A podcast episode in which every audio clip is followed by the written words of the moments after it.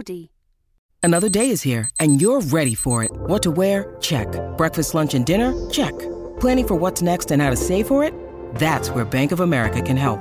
For your financial to-dos, Bank of America has experts ready to help get you closer to your goals. Get started at one of our local financial centers or 24-7 in our mobile banking app. Find a location near you at bankofamerica.com slash talk to us. What would you like the power to do? Mobile banking requires downloading the app and is only available for select devices. Message and data rates may apply. Bank of America and a member FDIC.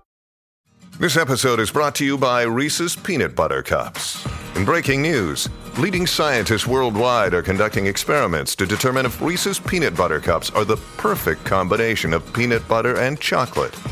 However, it appears the study was inconclusive, as the scientists couldn't help but eat all the Reese's. Because when you want something sweet, you can't do better than Reese's. Find Reese's now at a store near you. Hello and welcome to the Big Travel Podcast. I'm Lisa Francesca Nand. Kris Hallenga was only 22 when, after spending a few months in China, was diagnosed with incurable breast cancer. Instead of her plans to travel the world, she threw herself into building Coppa Feel, her wonderful charity.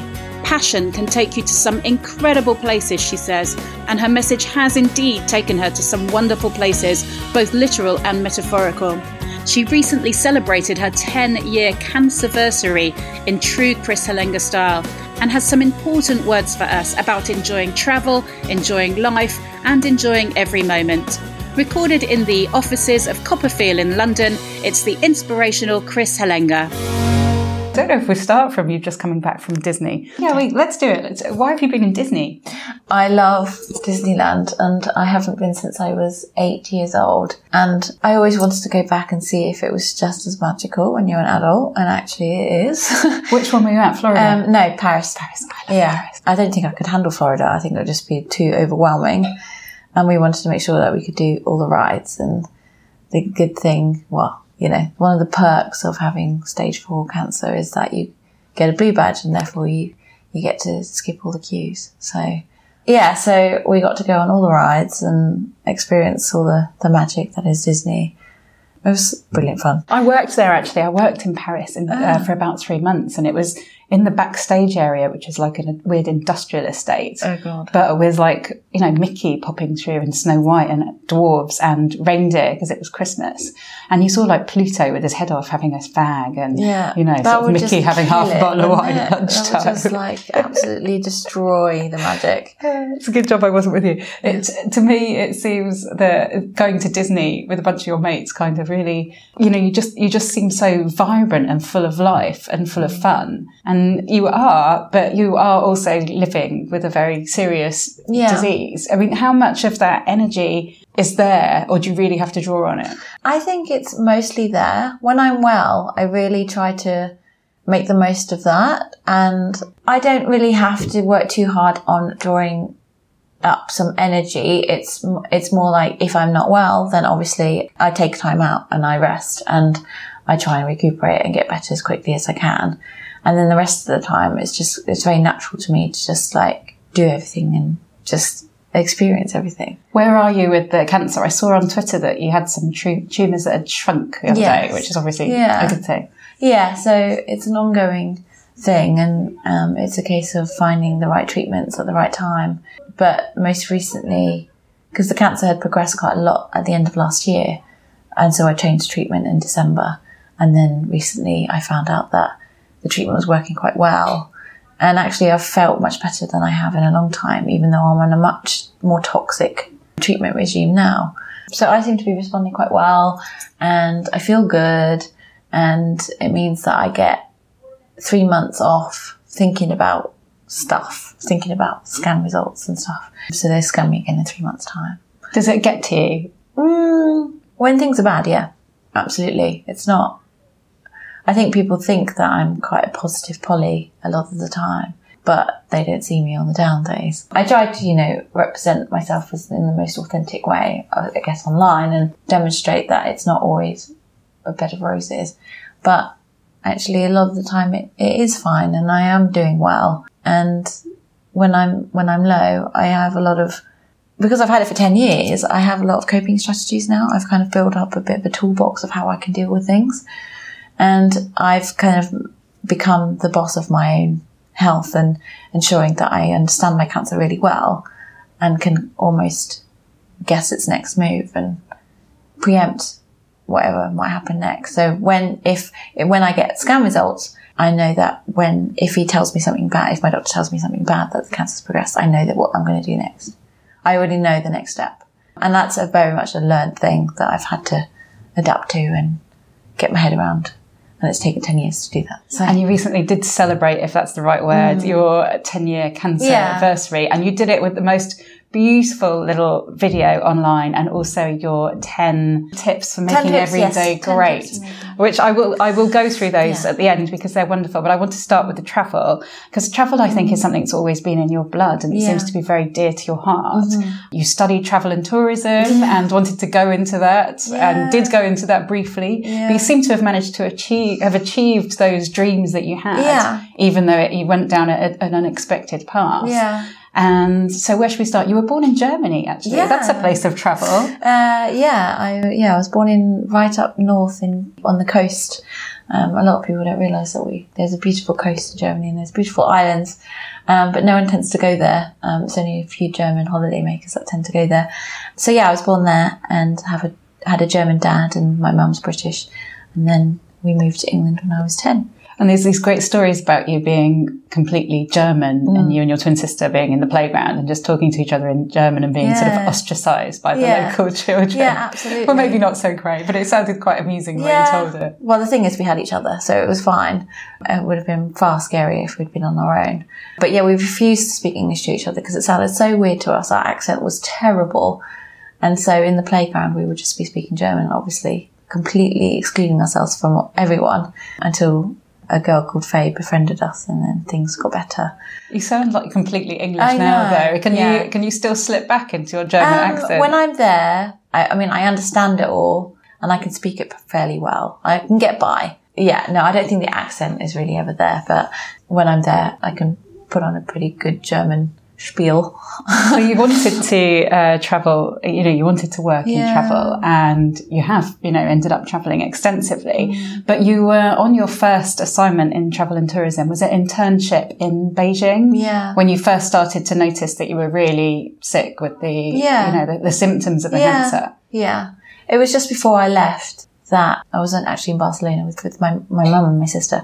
And that's when I first mentioned the lumps in my left breast to them and they said we should maybe get it checked out. And I went to the GP just before I was leaving for Beijing and and I really didn't want her to say that I needed to stay and have tests and and delay my trip. And thankfully she didn't. She said it was fine and that was nothing to worry about. So I got to go and had an amazing time in, in China. It was a, a great experience because uh, I was 22 and I really didn't know what I wanted to do with my life. But I got to study Mandarin and um, so I'd go to school in the morning and then go to work and work for a Chinese French travel company, which was very weird. Didn't really enjoy it that much, but I enjoyed every other aspect of living there and experiencing the culture and the life of crazy Beijing. What was the craziest thing that happened in Beijing? I mean, there were many nights out, very many nights out. I, j- I think just being in such a very foreign country, but making friends with all the expats and just living a life because, you, you know, I was renting an apartment and I had roommates and I suddenly had to become very adult very quickly. I think that's when I had to be the most independent I'd ever been because I didn't go to university. Um, so I didn't have that time away from home where I had to fend for myself. So that was really the first time that I had to do that on my own because any travel that I'd done previously was with my twin sister. So we always had each other. So I was on my own and really just had to learn to cook myself meals and go to work on time. And, and in a country like that is, it wasn't easy. It really wasn't easy because I, you know, I, I learnt the basics of how to speak to a taxi driver, but I wasn't a local. I was, really wasn't the local. So. You must just really stand out. Yeah, I, mean, look at you. I really did stand out. And every morning when we got the subway to work, I was the only white female on the train, uh, surrounded by lots of Chinese businessmen going to work. And I just felt like, wow, I really feel like very alien right now. But it was an amazing experience. I'm not sure if I would do it now.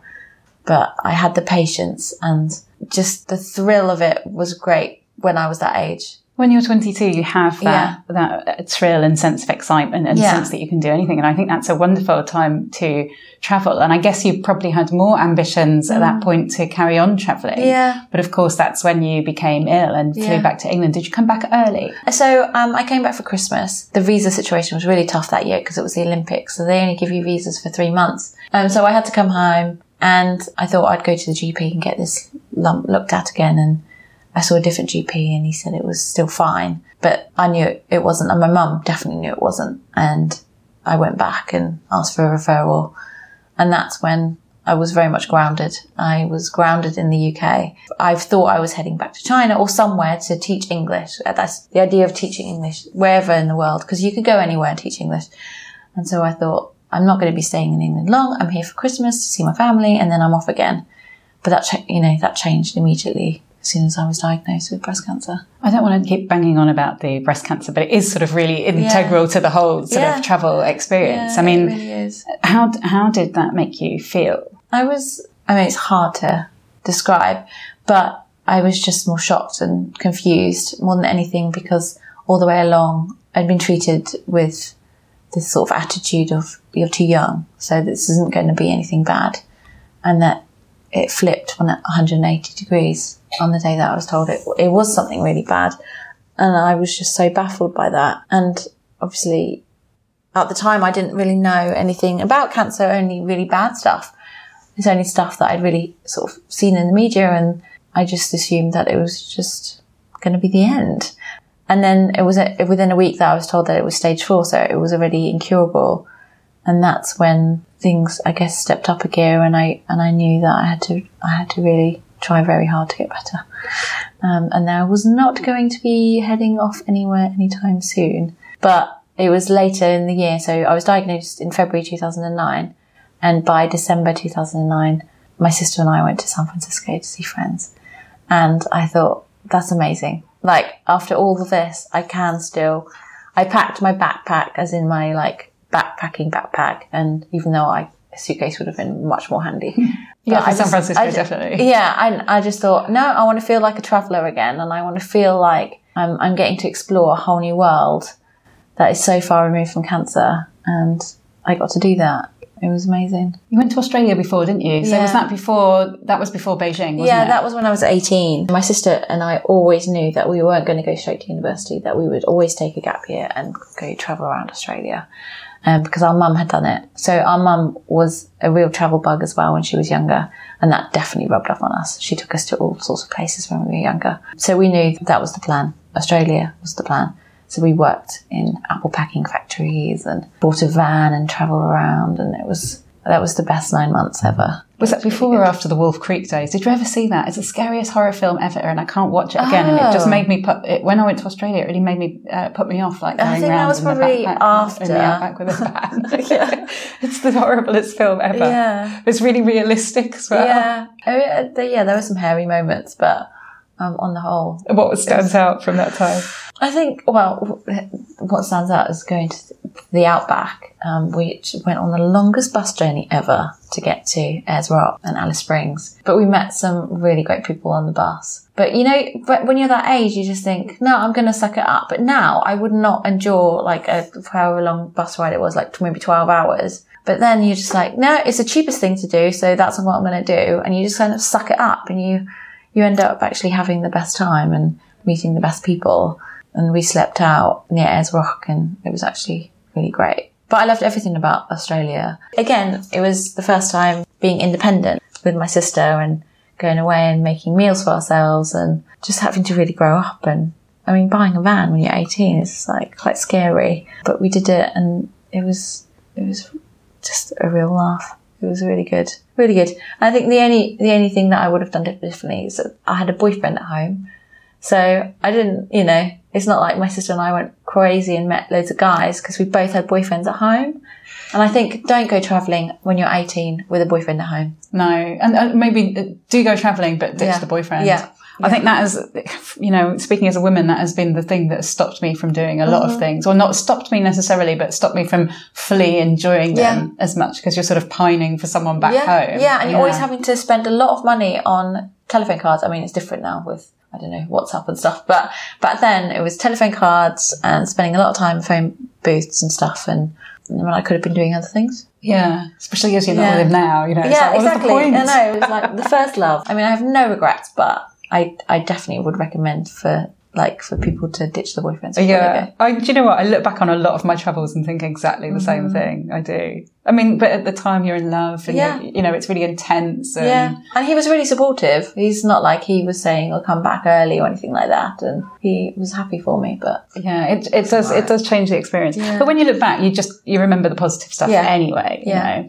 Also, what you said about not having phones is really interesting. Mm. I was thinking about this the other day. The amount, you know, I just I would disappear for weeks abroad Yeah. Mm. without my parents really speaking to me and contacting me, and you know maybe like a phone call once a week or something Yeah. like that. I'd have no idea No. where you were. You'd have no idea where you were. You wouldn't have a map or you know just a paper map. yeah, We've become so much more dependent on being in touch and technology. yeah, yeah. I mean, even on the way over to Australia, we went via Malaysia and onto this island called Langkawi. Oh, I've been there. It's Oh, isn't it great? Yeah. And we were so excited, a bit too overexcited. We met these guys who were that who'd been stationed there from the army, and they were having a few nights off.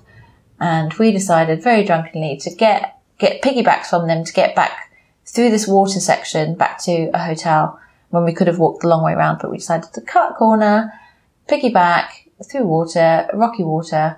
He, the guy that I was on the back of ended up tripping over and I had everything in my bag. My phone, my camera, my passport, my money. Thankfully we had Australian dollars, which were waterproof, which was fine.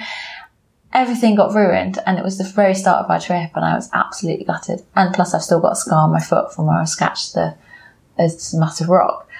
But then we got to Australia and we had to buy these new phones and we, we had old school film cameras back then. And like, it was just all ruined. And I just thought, this will teach us a lesson very quickly to be more careful. But also just having to go into a shop and get a phone that was so crappy and they could, o- could do the bare minimum. Text to f- the family to let you know that, that you're okay. And I think nowadays when you can FaceTime people and WhatsApp people 24 seven and, and share stuff on social media, I just think that person who's gone away feels much closer Yeah. and you'll feel much closer to home as well. And I'm not sure it's the same experience now. It's not the same experience. There's positive things about it. Yeah. Like my brother lives in LA and we FaceTime each other Yeah. sometimes every night. And it feels like we haven't, you know, we don't really lose touch. For the first few years he was there, we'd speak to each other once every four months, you know, Mm-hmm. and it felt, it, it felt like we did lose touch, but then it felt really intense and Yeah. fabulous when you spoke to each other again. Yeah, I think that's nicer. I do really think that's nicer because then you've got more to talk about, and and I and I think if had I been able to contact home so much, I would have been bogged down with so much stuff that was happening at home and not really experiencing what I was experiencing. Skype, kind of Skyping the boyfriend every night. Yeah, just like no, no, that would have just been such a bore. So when you got back from uh, Beijing and you know you had the, the cancer diagnosis, um, you set up the charity, and there was a really wonderful story about you being in Downing Street when you actually got the go ahead to to open the charity. What's Yeah, the words to get uh, charity to status. get charity status. Yeah, we would have got charity status anyway, but it was the the usefulness of speaking to someone at 10 Downing Street, well, it was Sarah Brown at the time, and asking her whether she could just chase up the charity commission and see if we were going to get status. And and then I got the call the next day from 10 Downing Street saying that they were looking into it and that things were looking good. I mean, that was just, I think that's still the most rock and roll story that I've got. Well, you do have to actually have a lot of rock and roll stories because you've got a lot of celebrity supporters, mm. and you seem to have been able to really harness their power for the charity. And mm. you know, the charity is doing so well. You've saved women's lives. You know, you've mm. literally saved women's lives, which is incredible. How have you managed to do that? You know, to get these really influential people on board. I think being in the right place at the right time. I was lucky enough to win awards, go to events and stuff where I got, you know, where these people hang out and I just start talking to them. And I think you just have to be quite bold. And, and I always believed in myself and what I was trying to achieve. So I thought, surely they're not going to be annoyed by me telling them what I'm trying to do. and actually no one ever was. And, and then the ones that cared s- stuck with me and the ones that weren't so fast didn't. And that's fine. And I, these days celebrities have so many sub- charities that they support and a lot of them are already taken up and are doing their own thing. And that's absolutely fine. But when you can find someone who really understands what you're trying to achieve and really gets it, that's the best thing. Um, and people like Fearne Cotton are certainly one of them. And just whatever they can do in whatever time they've got, they will do. And I think to this day, I don't think people like Fern really understand the impact that they can have. After being on her podcast a few months ago, we had so many messages of, of people saying, I've been to the doctor, I've found something and it's either fine or they've been diagnosed and with breast cancer early. And yeah, she's, she doesn't realize how incredible her impact is and in using her platform for good. Oh, she does, but I don't think she really realizes how incredible that is. And I think a few other celebrities don't really understand that either. But it's amazing when we hear some really positive stories off the back of their support. It's, it's a great feeling. Because your aim is to get people to check to check themselves so Yeah. they will get that diagnosis early mm. because yours was late, you know, through no fault of your own. For a start, you didn't know about checking because you Yeah. don't when you're 21 and 22. You just don't, you Yeah. know, you, you don't even think about it. Yeah. When you did go to your GP, they totally dismissed you mm. again for the same reasons because you're mm-hmm. so young. I mean, it is rare to get it young, but it, it, it happens. Yeah, it happens. And, and I guess, you know, what we're trying to do is instill a habit. We're not saying that you're going to get it in your 20s, but it's, it could happen. But it, the chances of you getting it when you're older are incredibly high and increases with age. And, and you just think, well, if you're 50 and you've been checking since you were 20, you will know your boobs so well. And you would notice if something's changed. So, so after you founded the charity and the charity, you know, started to do well, you started to do uh, to do treks and things Yeah. Mm. for for the charity, and a wonderful one that sounded incredible through Iceland. Yeah, it was amazing. I'd been to Iceland before, so I knew the magic of it. And I thought actually experiencing it on a hike would be incredible because you get to see all the terrain and just really feel like you're part of that incredible nature. Um, and it was, I think, a three day trek and it was, every day was so vastly different and it was amazing. The colours and just everything about it was brilliant. And just doing it with a with a good bunch of people who had all raised. I mean, we raised thousands and thousands of pounds for Coppa Feel, and they all had their stories and all had their own reason for being there. And that's the magic of those treks, and, and I think that's why they've been so successful. When the people come back from the trek, they have in, these incredible bonds with everyone that they've been on the trek with. Because I think you just bond over really tough times and blisters and all sorts, and you're just you're there for each other, and you've you know experiencing something with someone that no one else has. And gosh, some of the friendships that have been created from these hikes is just amazing. I just watch them sometimes at our events. I'm like, oh, wow, we made that happen. Like they found each other in life because of us. Yeah, and we've got one coming up in the Himalayas this year. I was really attempted to apply for it. In fact, I looked yesterday thinking, "Oh, are there any more spaces?" And it's gone. The deadline is gone. And I was very gone. tempted, But we might open up. Obviously, we've had so many applications for that one.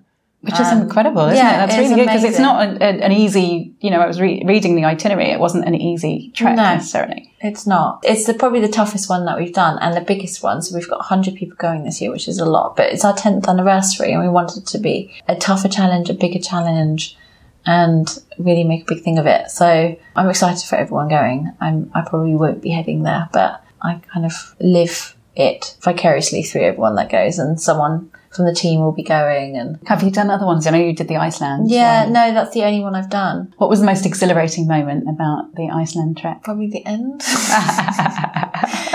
I was very happy to finish. I was very tired. At the time, I was taking some drugs for my cancer that just made me feel quite tired and it was, were giving me awful mouth ulcers. So when you're obviously hiking, you- you're not really looking after yourself in the best way possible. And sleeping was really tough and, and all the rest of it. So I think I was just quite glad to finish and just have that mm, huge sense of achievement of like, okay, I can do anything right now. That was really great. What was Um, the best view you saw on that journey? it was just like feeling like you're on the moon. You're walking on this like black sand and you feel like you're on the moon. And then every now and again there'll be these incredible plants everywhere and you just think, how are you growing here? It was all pretty amazing. And then on the last day, everyone got to go to the Blue Lagoon, which is obviously the most touristy thing that you could do there. And I wouldn't actually recommend it because there's some actual really nice natural places to go for a dip. And so friend, my sister and some friends came over after we finished the trek and actually we stayed a few more days in Iceland and I got to explore the northwest part of the island and it was amazing. We just drove around and just experienced even more of the incredible landscape. And we came across this really cute little waffle house one day. You know, when you just stumble across the most perfect places and it just did the most incredible waffles and cups of tea and it was just amazing.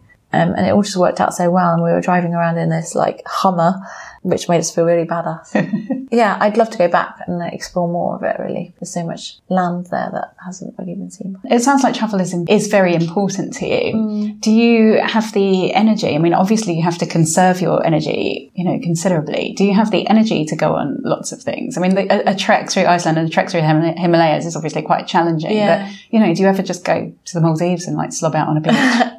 Uh, I have never been to the Maldives. Um, you need to go. Good for you. Uh, yeah, I definitely do have very chilled trips too. Because I live in Cornwall, in Newquay. Um, I mean, I live by the beach, so I love being by the ocean. But Newquay Airport flies to some great places like Faro in Portugal. So my sister and I went there a couple of years ago and we just literally just spent a few days by the sea and hired a bike one day and yeah, it was very nice and just so easy to fly from somewhere so close and then head, you know, be home again so quickly. It's um, a great little airport. I've flown from there. Yeah. Do they still charge you a fiver on the way out? No, though? they don't. Oh, they don't. They do. I always no. get really annoyed when airports do that. Yeah. I don't know why. Yeah, no. Because you're not expecting it. You're like, what well, do you mean I've got to give you a exactly, fiver? Like you, you don't even know where it's going. Yeah. Either. No, they don't. Do sure, they were using it for some good, you know, yeah, not just for like their beer fund sure. or whatever. but when we flew to Faro, it was the first time that Newquay Airport was flying there, and they seemed so excited by this, and they um, were handing out little glasses of port to everyone on the way. So that was really cute. That sounds great. little airport. Yeah, me too. I do. Some of the smallest airports have been around the world, like Koh Samui. Have you ever been to that one no. in Thailand? It's really nice. It's just got thatched roofs, and you get lots of fresh mm-hmm. pineapple juice, and just sit there on the grass and wait for your plane to come in. Yeah. Uh, where else have you been then? Where else have I missed? I've been to the Philippines. We're we just on holiday? Yes. Yeah. Um, I was well, back in the day, I went out with a guy who was half Filipino. So his mum practically owned one of the tiny islands over there. Nice. And so we got to just live island life for a few days and eat fresh fish and incredible mangoes and just, yeah, live on this luxury. Well, it wasn't luxury because there was lots of local people there who didn't have anything that we had, but they seemed far happier, far happier than we were. But it was just beautiful. It just felt like you're in luxury because of the beautiful colour of the water and going snorkeling and ugh, it was just amazing. I'd love to go back to the Philippines, but it's, it's a bit crap when you don't have a contact there anymore. like, Can you not, not go to the ex-boyfriend to... and go well, to the mum and say, oh, you don't mind, you know, you own an island? they would actually let me, but it's a bit awkward. It's a bit weird, isn't it? Exes with benefits. uh, yeah, exactly. I, I, was told by a clairvoyant I should go to the Philippines. I've never been. Actually. A clairvoyant once told me, not that I necessarily believe this stuff, but someone once said to me, "You should go to the Philippines. You'll feel at home there." I was like, "All right, oh. that's a bit weird," oh. and I still haven't been. I'm a bit scared oh just in case I do feel at home and like yeah, stay no, forever. Yeah, stay, yeah, uh, Philippines is great, so I would recommend you. Before I decided to do the HND in travel and tourism, and after Australia. I still wasn't ready for university. I wasn't ready to study anything. I just wasn't really sure what I wanted to do. And so I saw this ad for volunteering in Borneo at a, uh, an orangutan conservation place. And I just called them up and I just inquired and he said, well, it's very early days still. We've got a special offer where you can go. We basically cover the flight and you just have to pay for the accommodation. And so it was super cheap and it all sounded so perfect. And I was 19 at the time and I thought, this is great. I'm going to get to meet all these new people and stay at this incredible place. And I got there and it was just me and another girl. And the guy dropped us off in the jungle and said, I'll be back in, well, I think we, we were there for a month. And we were staying literally in the rainforest at this conservation place. And we got to feed the orangutans in the morning and some of the other animals as well. And then for the rest of the day, we just have to entertain ourselves. So was, there was nothing there. We had a radio and that was it. But we bonded so much. Guess you had no choice, yeah, really. It was great that she was an amazing human and such fun to hang out with for that time. But it was so far away from our expectations of what we thought it was going to be. We thought there'd be so many more people that it's just us two. And we weren't really sure if they needed us there or not. And I am quite skeptical of this volunteering, these volunteering holidays where you actually aren't really helping, you're hindering a lot of the time. But it was an amazing experience and the orangutans there we became really good friends with. They're just like humans too. So it was great to do at the age of 19. But um, you were kind of expecting like a bit yeah, more of a party. I just thought I'd just get to meet more people and expand my experience of this, like knowing more people around the world. But it was just me and this girl called Louise from Egham.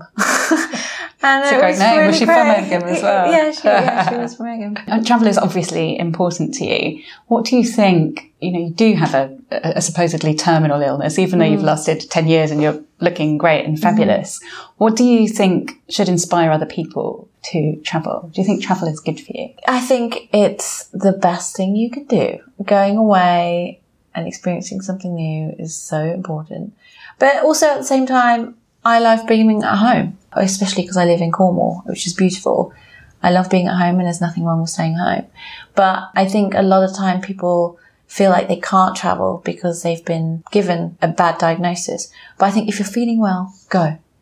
And insurance is a big thing. Insurance is a huge issue when it comes to people who've got incurable cancer because, I mean, insurance companies charge a lot of money. I don't get insurance now for that reason. Well, I don't get, I get normal insurance like, like covers my luggage or cancel flights, but I can't get insurance for my health because we're talking like £3,000 up. And so I don't do that. And so you have to really consider what's the worst that could happen. And I always think, well, I just get back on a flight and come home immediately. Places like America, I mean, that's, it scares me going to America given the prices and and how much of a, a bill you could rack up oh, over there. Just look, you know, thinking of all the treatment mm. that we get here on the NHS yeah. and you look over at the States and it's just shocking. My, yeah. my four year old fractured his skull a few weeks ago in two places Oof. and he was fine, luckily, but, you know, very luckily, but we spent a week in hospital. We yeah. had CAT scans. We had a private room. We had everyone looking after us, round the clock care, a drip and everything. And that would have cost a couple of hundred grand in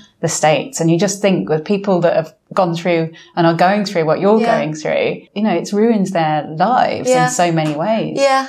But I think because we're more aware of our health and we're more aware of what our body needs, it's actually safer than some people who have underlying issues or have accidents away. Like anything can happen to anyone. So I think your cancer diagnosis should never stop you from going abroad and doing what you really want to do. Unless, of course, you're very, very unwell, then you have to really think about the logistics of it all. But on the whole, people who have a terminal diagnosis are well enough to go do these things, and they should. There's have you had? Have you been to? Have you had any experimental treatment? I know someone that went to a clinic in Arizona or something like. I haven't travelled abroad for anything experimental or alternative. No. I guess you haven't needed to really. no, but I'm okay. I'm open to things. I'm open to. I mean, when it comes to this, you try everything really. But I'm quite sensible and I I do my research. But I know a lot of people who travel to places in Germany for treatments and.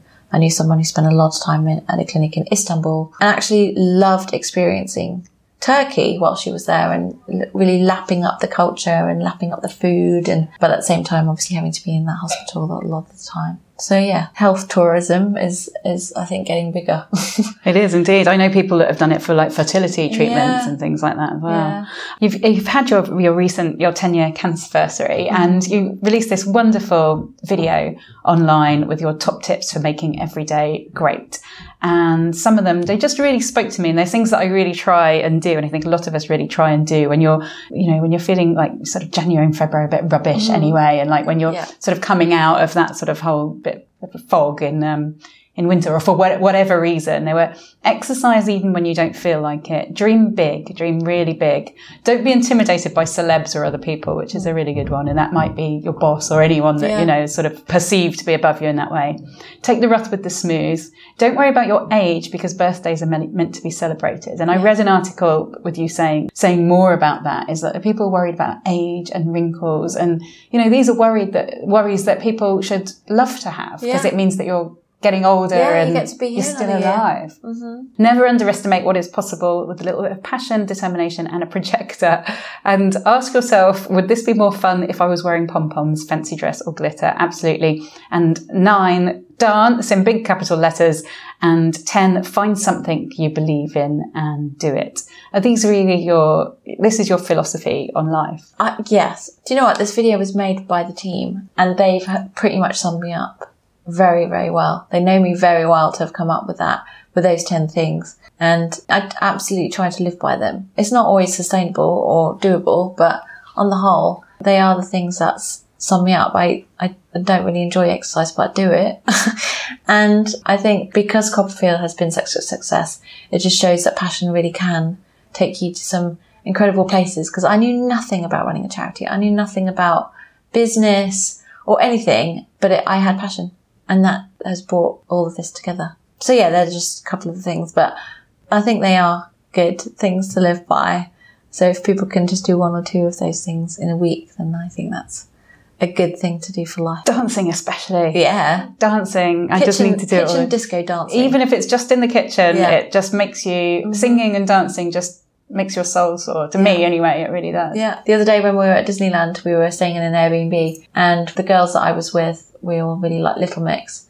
And we just put this song on and suddenly we were all sort of dancing the same routine. It's like we all, there was no communication between us, but we all started doing the same moves. And then someone filmed it and it's like brilliant. Just having that like memory for life is, is great. I just think, oh, these people are meant to be in my life because we have the best moves. But this is the, the you've just preempted my last question because Mm-hmm. my last question is always about music. And I was going to ask you if you could think of one song that reminds you of a time or place of travel, a really special, special or memorable moment. What would that song be? I think that, I mean, this is going to be so cliched for anyone that went traveling in Australia in the early 2000s, noughties or whatever you call them. It would have to be Jack Johnson, Taylor, because I just remember us driving around in the van and listening to his album and just everything Jack Johnson just made us feel like we were living the best beach and free and, and amazing life. So I, yeah, I think that would have to be Jack Johnson, Taylor. I want to go back to Australia and drive around listening to that. Yeah. I really do. In fact, I'm going next year or this, this Oh, at the end of this year. So I might put it on. You're not the first person to choose Jack Johnson. Really? yeah. God. I can't remember if it was relating to Australia. I'll have to listen back. Yeah, But we were convinced he was Australian, but he's actually from Hawaii. He's Hawaiian, Yeah. he? But I think that's the same sort of vibe. It's Yeah. the same sort of surfy, Yeah. beachy guitar, Yeah. Mm-hmm. sitting around a campfire sort of vibe. Marvelous. Thank you so much. Oh, Oh, that's brilliant. Thank you. Kris, you're doing such wonderful work and have such an inspirational message. It was a pleasure to have you on the podcast. Thank you so much for listening. Next week, join us for ultra runner and adventurer Jamie Madison.